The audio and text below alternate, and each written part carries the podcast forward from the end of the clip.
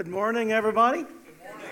It's so good to see you here today. I'm excited that we're here to worship together and talk about some things that are very important for all of us. Uh, for those of you that were here last week, you know we started a new series called Five Smooth Stones. And uh, this is the story about David and Goliath, the, the fight, the battle between those two. Uh, and we saw that Israel's army came out against their enemy, the Philistines. And uh, last week we learned a little bit about Goliath and also about our enemy, the devil, who the Bible says is uh, walking around actively seeking people to devour. But the ultimate story of God's power uh, is to deliver his people and so today I want us to spend a little bit of time learning more about the man God chose to stand against Goliath and um, why God chose him for this role. Sometimes ordinary people can do extraordinary things. In fact, it is probably more often that an ordinary person does something that seems to most of us as extraordinary. Uh, I, I, saw a little video clip of a talk that Jim Valvano gave years ago, and uh, I just wanted to play that little clip for you because it speaks to what I want to share today. So, watch this clip with me. How I do my job. I had like six minutes left. How I do my job in a competitive field. How each day I try to beat the Notre Dames, North Carolinas, and everybody else. How am I going to do that? All right, I think everybody has to have a personal philosophy of how you live your life. All right, here's mine, very simply put. You plus motivation equals success. I have that only thing in my locker room. There's nothing else in my locker room but that sign. You plus motivation equals success. I have it on cards, bookmarkers. I have it on everything. I, it's, it's what is, it drives me. It's a passion. I was 16 years old. I heard the Reverend Bob Richards speak. Remember him, the Wheaties guy, the Kathleen uh, uh, pole vault champion Olympics? And this is what he said, right? Gentlemen said it before, but this is what, this is what, I was 16. Bob Richards looked over a group of these young kids at a basketball camp and said, The Lord must have loved ordinary people because he made so many of us. And here I am, 16, thinking I'm special. And here's a man I respect said, The Lord must have loved ordinary people. He made so many of us ordinary. And I was, a little, you know, you get a little down at 16 when someone's telling you that. And then he said the line that changed my life at 16 that I felt then. I'm 41 years old. I've been working 21 years in my business, and I feel it the same way today. He said, Every single day, in every walk of life, ordinary people do extraordinary things. Ordinary people accomplish extraordinary things. And I raised my hand. I'm applying for the job right now. I'm an ordinary guy. I want to do extraordinary things in my life. And I believe it. And I think that's strong. I think that's what it's all about. Man, I love that guy. Um, other than the part about beating Carolina, I, I appreciate everything that he said there.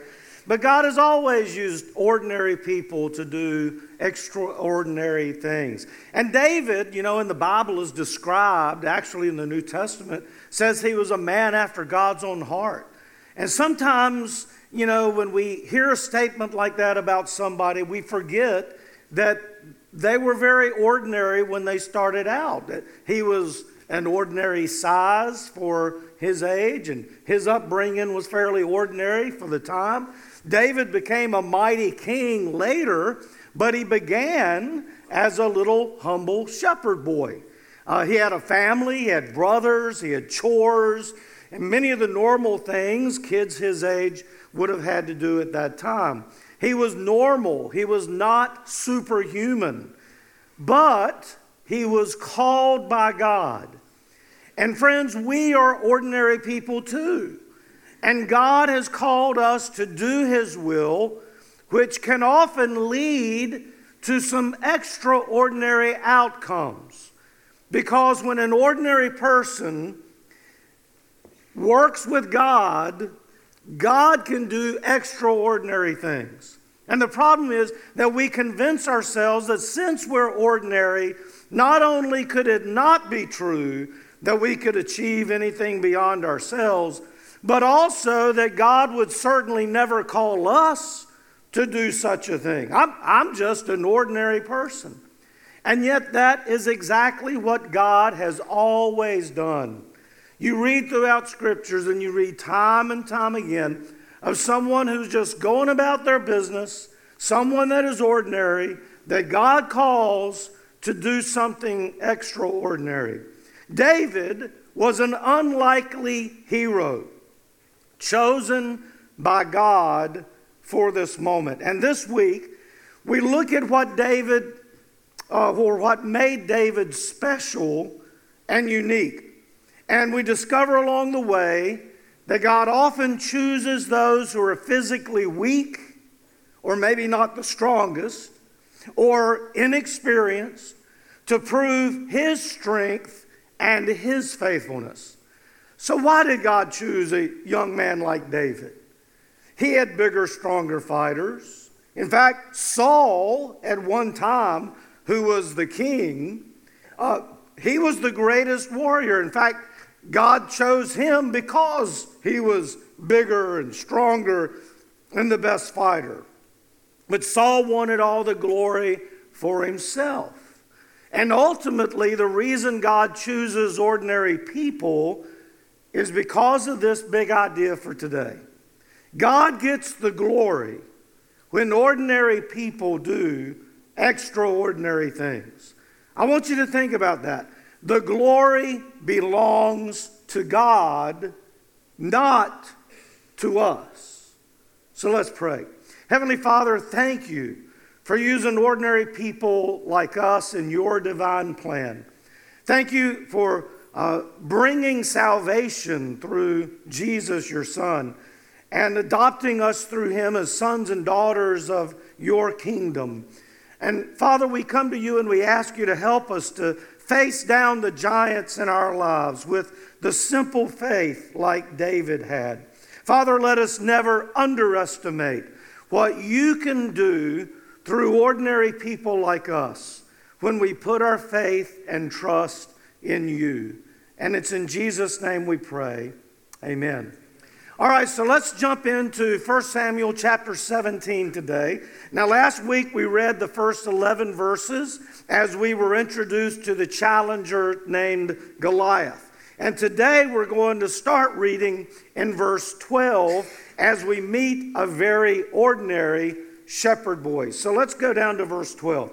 Now, David was the son of an Ephrathite named Jesse, who was from Bethlehem in Judah. Jesse had eight sons, and in Saul's time, he was very old. Jesse's three oldest sons had followed Saul to the war. The firstborn was Eliab, the second Abinadab, and the third Shammah. David was the youngest. The three oldest followed Saul, but David went back and forth from Saul to tend his father's sheep at Bethlehem. For 40 days, the Philistine came forward every morning and evening and took his stand. Now, for those of you that weren't here, the Philistine is Goliath, and he stands nine and a half feet tall. We had a little balloon showing us how big he was last week. And so every day for 40 days, he's coming out there challenging the people of God. Verse 17 Now Jesse said to his son David, Take this uh, ephah of uh, roasted grain and these 10 loaves of bread for your brothers and hurry to their camp. Take along these 10 cheeses to the commander of their unit. See how your brothers are and bring back some assurance from them. They are with Saul and all the men of Israel in the valley of Elah fighting against the Philistines. Early in the morning, David left the flock in the care of a shepherd, loaded up, and set out as Jesse had directed. He reached the camp as the army was going out to its battle positions, shouting the war cry. And now I'll just say it seems a little weird that they're shouting that war cry, trying to sound so ferocious, and they're scared of one Goliath, right? Israel and the Philistines were drawing up their lines, facing each other, David left his things with the keeper of supplies, ran to the battle lines, and asked his brothers how they were. So far, so good, right? He's doing what his father asked him to do. And as he was talking with them, Goliath, the Philistine champion from Gath, stepped out from his lines and shouted his usual defiance, and David heard it. Whenever the Israelites saw the, saw the man, they all fled from him in great fear. Now, the Israelites had been saying, Do you see how this man keeps coming out? He, he comes out to defy Israel. The king will give great wealth to the man who kills him. He will also give him his daughter in marriage and will exempt his family from taxes in Israel. David asked the men standing near him, What will be done for the man who kills this Philistine and removes this disgrace from Israel? Who is this uncircumcised Philistine that he should defy the armies of the living God? And they repeated to him what they had been saying and told him, This is what will be done for the man who kills him. And when Eliab, David's oldest brother, heard him speaking with the men, he burned with anger at him and asked, Why have you come down here? And with whom did you leave those few sheep in the wilderness? I know how conceited you are and how wicked your heart is. You came down only to watch the battle. Now, uh, that gives us some insight into David and his family, doesn't it? This passage shows us what David was like and what he spent his time doing. He already, we already know that uh, soon he will uh, be the one that's going to take on and defeat the giant Goliath. But who really was the man of God chosen to fight? Well, first of all, we know David was young. Uh, we learn in verse 14 that David was the youngest of Jesse's eight sons. Now, maybe you remember in the previous chapter that David was anointed to be the next king after Saul's death. Just one chapter earlier, Samuel the prophet showed up at Jesse's doorstep and said God had sent him there and he was to bring out his sons. And one of those sons was going to be chosen as the next king. Well, Jesse brought out one after the other, the oldest and the strongest, uh, all the way down, and none of them was the one. And finally, Samuel says, Do you, do you have any other sons? And Jesse said, Well, uh, this is all my sons except for the, you could have said the little one out in the field with the sheep. That's David. So when Samuel moved past all those other sons, uh, this was the only one left. And so uh, it's sort of like saying, oh, You talking about David?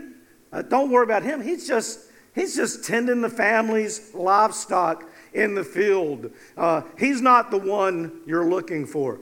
But you see, he was the one God was looking for. David was the youngest. All the other bo- boys were taller and bigger and stronger, more king like, uh, you know, according to human standards. But there's a key phrase that the Lord says to Samuel during that scene in chapter 16. In 1 Samuel 16 7. But the Lord said to Samuel, Do not consider his appearance or his height for I have rejected him. The Lord does not look at the things people look at. People look at the outward appearance, but the Lord looks at the heart. Wow. I mean, just really think about what that's saying. It's a powerful statement that God made to Samuel. Really about David, but also about all of us. God does not judge people like we do. He looks deeper. He looks at the heart. He looks at our motivations. He looks at uh, who we really worship in life. It, it makes you wonder if David was chosen, even though he was the youngest of his brothers, because of what was going on internally. Now, our natural tendency is to judge a book by its cover. Have any of you ever done that? You, you looked at somebody and you automatically, you, you decided in your mind what that person was like. Either, either they were great or they were small, depending on the way you were looking at them. Many of us know what happens when we pass judgment on someone before really getting to know them. Back in the summer of 1982, I traveled to England on a missionary internship. And um, uh, just recently, uh, uh, my sister Elaine and, and Ben, her husband, uh, they found this little book uh, that was in my mother's belongings. Now, I had no idea she had this, but this was my diary of my trip to England and Scotland back in 1982. And every day I would write notes about the people that I had met and studied the Bible with. And it's even got some heather from Scotland that probably needs to be thrown away now. It's uh, pretty tried and old. But one of the things the missionary there wanted us to do uh, was to go into the neighborhoods and set up appointments to have Bible studies. And um, if you know anything about England, you know that probably the, the number of believers is dwindling, uh, you know, rapidly. The missionary, uh, he assumed that because I was from North Carolina, I was a Southern American, that I would be uncomfortable speaking to some of those black neighbors that lived in that neighborhood. And so he assigned me to go talk to them because he thought I needed to learn a lesson. Now, he didn't know that some of my best friends in high school were the black guys I played football with. Um, so I, I didn't have a problem talking to people. But the, the thing that got me was not that they were black, but most of them were Rastafarians. Do any of y'all know anything about Rastafarians? Uh, they, they have dreadlocks, you know, real long dreads that come out, and uh, they smoke weed. Uh, they call it ganja, you know. And um, so now, I hadn't been around a lot of people with uh, dreadlocks and who smoked weed, okay? Now, I'll say some of my friends in high school did the latter, but I wasn't with them when they did it, okay? Um, so I, I, I did go to some of those places with a little bit of trepidation, but I learned a valuable lesson, and I'm glad he sent me there. Uh, and, and that goes back to this idea that you can't judge a book by its co- cover. I had some very deep conversations with those Rastas about God. In fact, some of the best conversations I had, they were some of the most welcoming people. Some of the middle class British people, when I walked up to their door and knocked on the door, they slammed the door in my face. I don't need God. I don't need to hear about this stuff. But the Rastas were very open to talking to me. Um, most of them were young, they were poor, they had been rejected by society, but they were the ones more willing to talk. Now, isn't it interesting that throughout Scripture, God chooses to use people who are the youngest and the weakest and the poorest, sometimes the least educated, the marginalized, and forgotten about to do extraordinary things for Him? And if you find yourself in one of those categories today, regardless of what the culture has defined you as, the Bible makes it clear that God intends to use you for more than you know. Paul considered himself to be an ordinary person called by God to do an extraordinary work. In 1 Corinthians 1, verse 26 and following, we read, Brothers and sisters, think of what you were when you were called. Not many of you were wise by human standards. Not many were influential. Not many were of noble birth. In other words, he's saying you were pretty ordinary people. But God chose the foolish things of the world to shame the wise. God chose the weak things of the world to shame the strong. God chose the lowly things of this world and the despised things and the things that are not to nullify the things that are, so that no one can boast before Him. It is because of Him that you are in Christ Jesus, who has become for us wisdom from God. That is, our righteousness, holiness, and redemption. Therefore, as it is written, let the one who boasts boast in the Lord. And that's why, for Christ's sake, I delight in weaknesses, I, in insults, in hardships, in persecutions and difficulties. For when I am weak, then I am strong. See, Paul understood the truth that God chooses those who are weak by the world's judgment to do what is strong or extraordinary so that God will receive the glory. God seems to delight in using the weak and unexpected things of the world to humble the powerful. And at the end of the day, it's all for His glory and not ours. Now let's look again at this young man named David. Uh, another thing we learn from this story is that David was belittled. That means people were mocking David, making fun of David. Now I'm going to tell you, we, we live in a culture where people do this to each other. And, you know, you, you just watch some YouTube videos, you'll see what I'm talking about. How people would get in each other's faces and they would just run each other down. Even though God chose to use David for great things, as in the battle with Goliath, it did not stop people from doubting him. Even those people who should have been closest to him, people who you'd think would be the first to support him and encourage him, actually belittled him.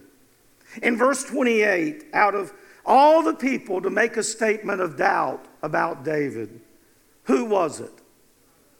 It was his own brother. And he went after him. I mean, he, he was saying some terrible things. Verse 28 when Eliab, David's oldest brother, heard him speaking with the men, he burned with anger at him. I mean, he was mad at David. Why have you come down here? He was judging David.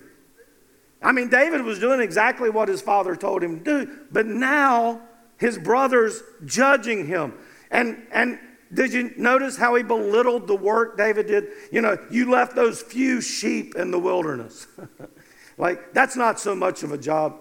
And then he even went to say David was conceited and how wicked David's heart was and how the only reason he came down there was to see a fight, you know. And it sounds like Eliab didn't even want David around. Now, maybe if David had brought the food out there to him, it'd have been a different story. I don't know. But the verse again says he burned in anger. Maybe he felt threatened by David's presence. Maybe his presence simply caught Eliab off guard. Or maybe he truly felt like his little brother was trying to steal some of his glory. But after all, it was earlier that David had been appointed king, right? Eliab, he was rejected as the next king. David, the youngest, was anointed as the next king. Now, some have made educated guesses that David was anointed somewhere around the age of 10 to 15 years old. Not exactly sure, but that's sort of the age range we're looking at. And when he faced Goliath, at this moment that we're reading about, most believe David was between 16 to 19 years old. Now we know that you had to be 20 to serve in the army of Israel. And he wasn't old enough to serve in the army yet. Either way, it's clear to see that even someone with his, within his own family was looking down upon him. He went so far as to call David, again, conceited and wicked. Is it because of his youthful age, his inexperience? Did his brother really think David just showed up to watch a battle? I mean, it's a tense scene with a reminder that oftentimes we look down upon those who are younger than us. Do you ever think that the older generation looks down upon the younger generation. These kids aren't, aren't ever going to amount to anything. You know, have, have you ever heard somebody say something? We, we can see them as a hindrance or an obstacle to whatever goal we want to achieve. But with this in mind, the Bible seems to have some, some things to say to young people, like what Paul wrote to his young student Timothy in 1 Timothy chapter 4 and verse 12. Don't let anyone look down on you because of you are what? Because you are young. But set an example for the believers in speech, in conduct, in love, in faith, and in purity. See, to Paul, age wasn't the problem. And he was saying, hey, you, you Timothy, you, you may be young compared to a lot of the other folks who may be judging you, but you set the example. So it, it's sad that a younger person would sometimes have to set an example for an older person. But all you young people in here, you can do this. You can be the example for the rest of us.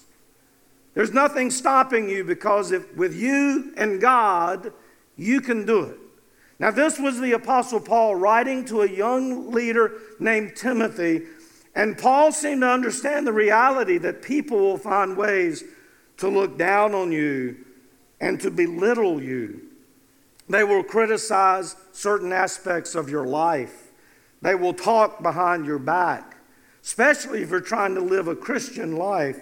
They will try to give you tons of reasons you can't do something that you believe God wants you to do. They will question your motives. And you can be sure that if you step out in faith, people will belittle you and you may lose friends. I read about a, a young man named Becket Cook. I don't know if any of you have ever seen him. He's got some YouTube videos. But for years, Becket Cook had a highly successful career as a production designer in the fashion world. And during that time, he, he lived a fully engaged life as a gay man in Hollywood. And Cook said, I had many boyfriends over the years, attended pride parades, and marched in innumerable rallies for gay marriage equality. My identity as a gay man was immutable, or so I thought. In 2009, he experienced something he says was extraordinary. Or he had a radical encounter with Jesus Christ while attending an evangelical church in Hollywood for the first time. He explained, I walked into the church a gay atheist, and I walked out two hours later a born again Christian in love with Jesus. He says, I was stunned by this reversal. And since then, I no longer identify as gay, but rather choose to be celibate because I believe God's plan and purpose revealed in the Bible is authoritative, true, and good. Surrendering my sexuality hasn't been easy. I still struggle with vestiges of same sex attraction, but denying myself, taking up my cross, and following Jesus is an honor. Any struggles I experience pale in comparison to the joy of a personal relationship with the one who created me and gives my life meaning. My identity is no longer in my sexuality, it's in Jesus.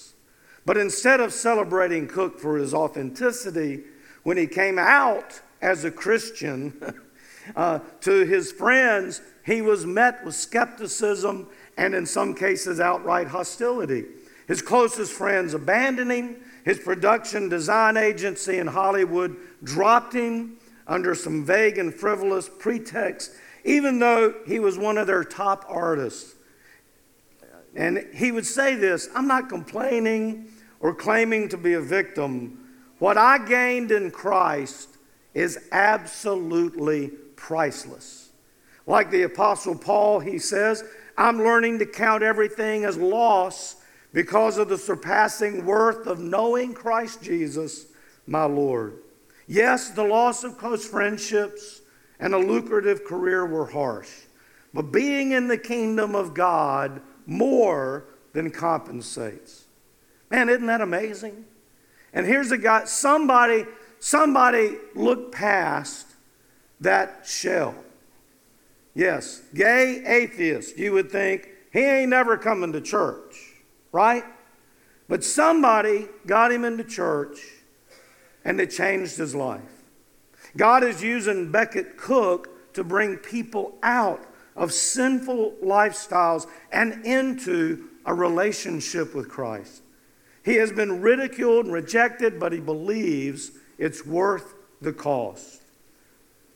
William Carey once said, Expect great things from God, attempt great things for God. And Jesus said, Let the little children or let the children come to me.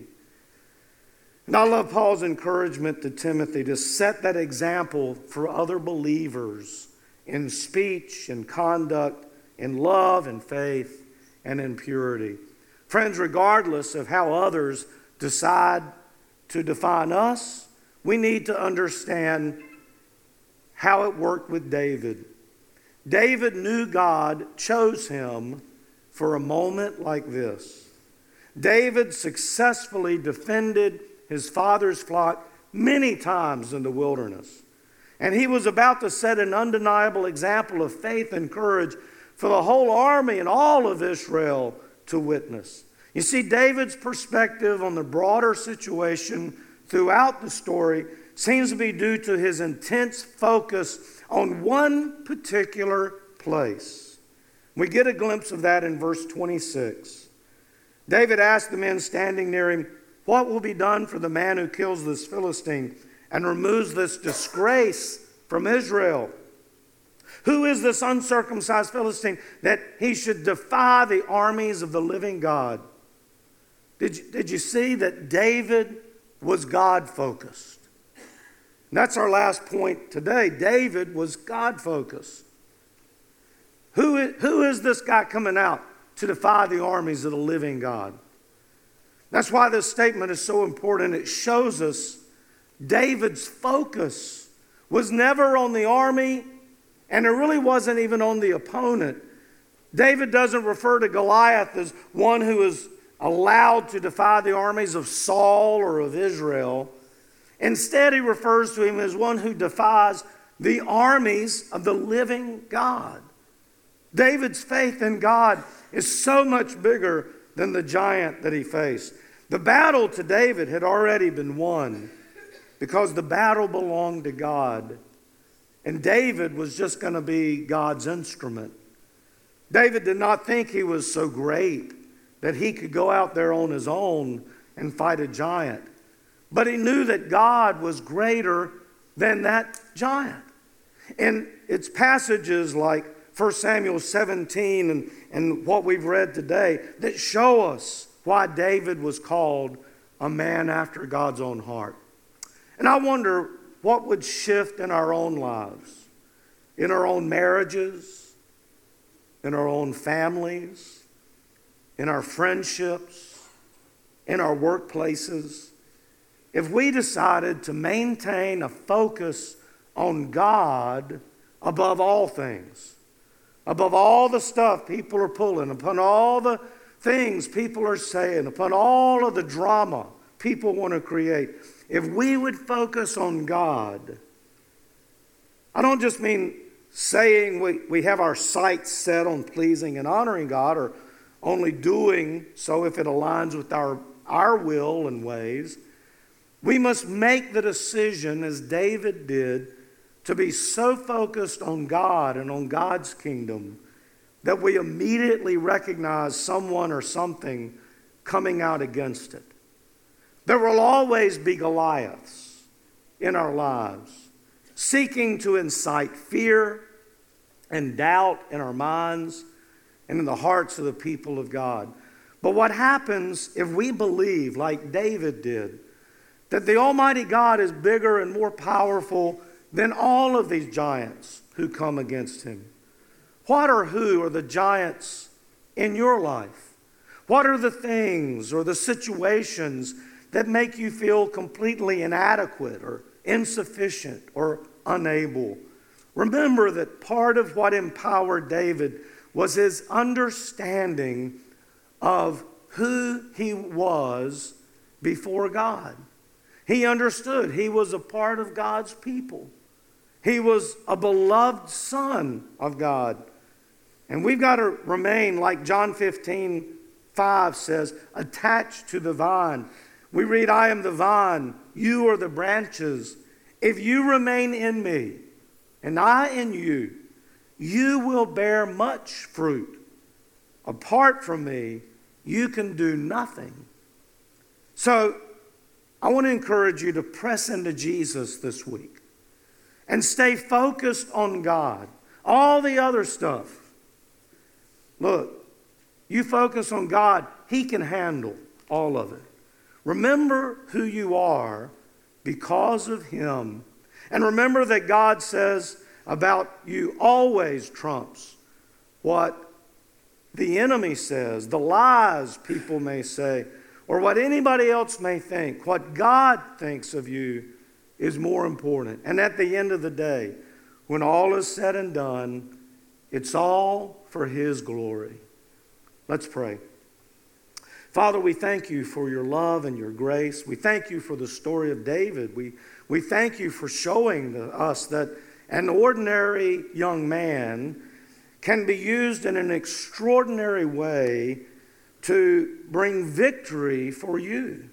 And I pray, Father, that all of us might take heart in that example.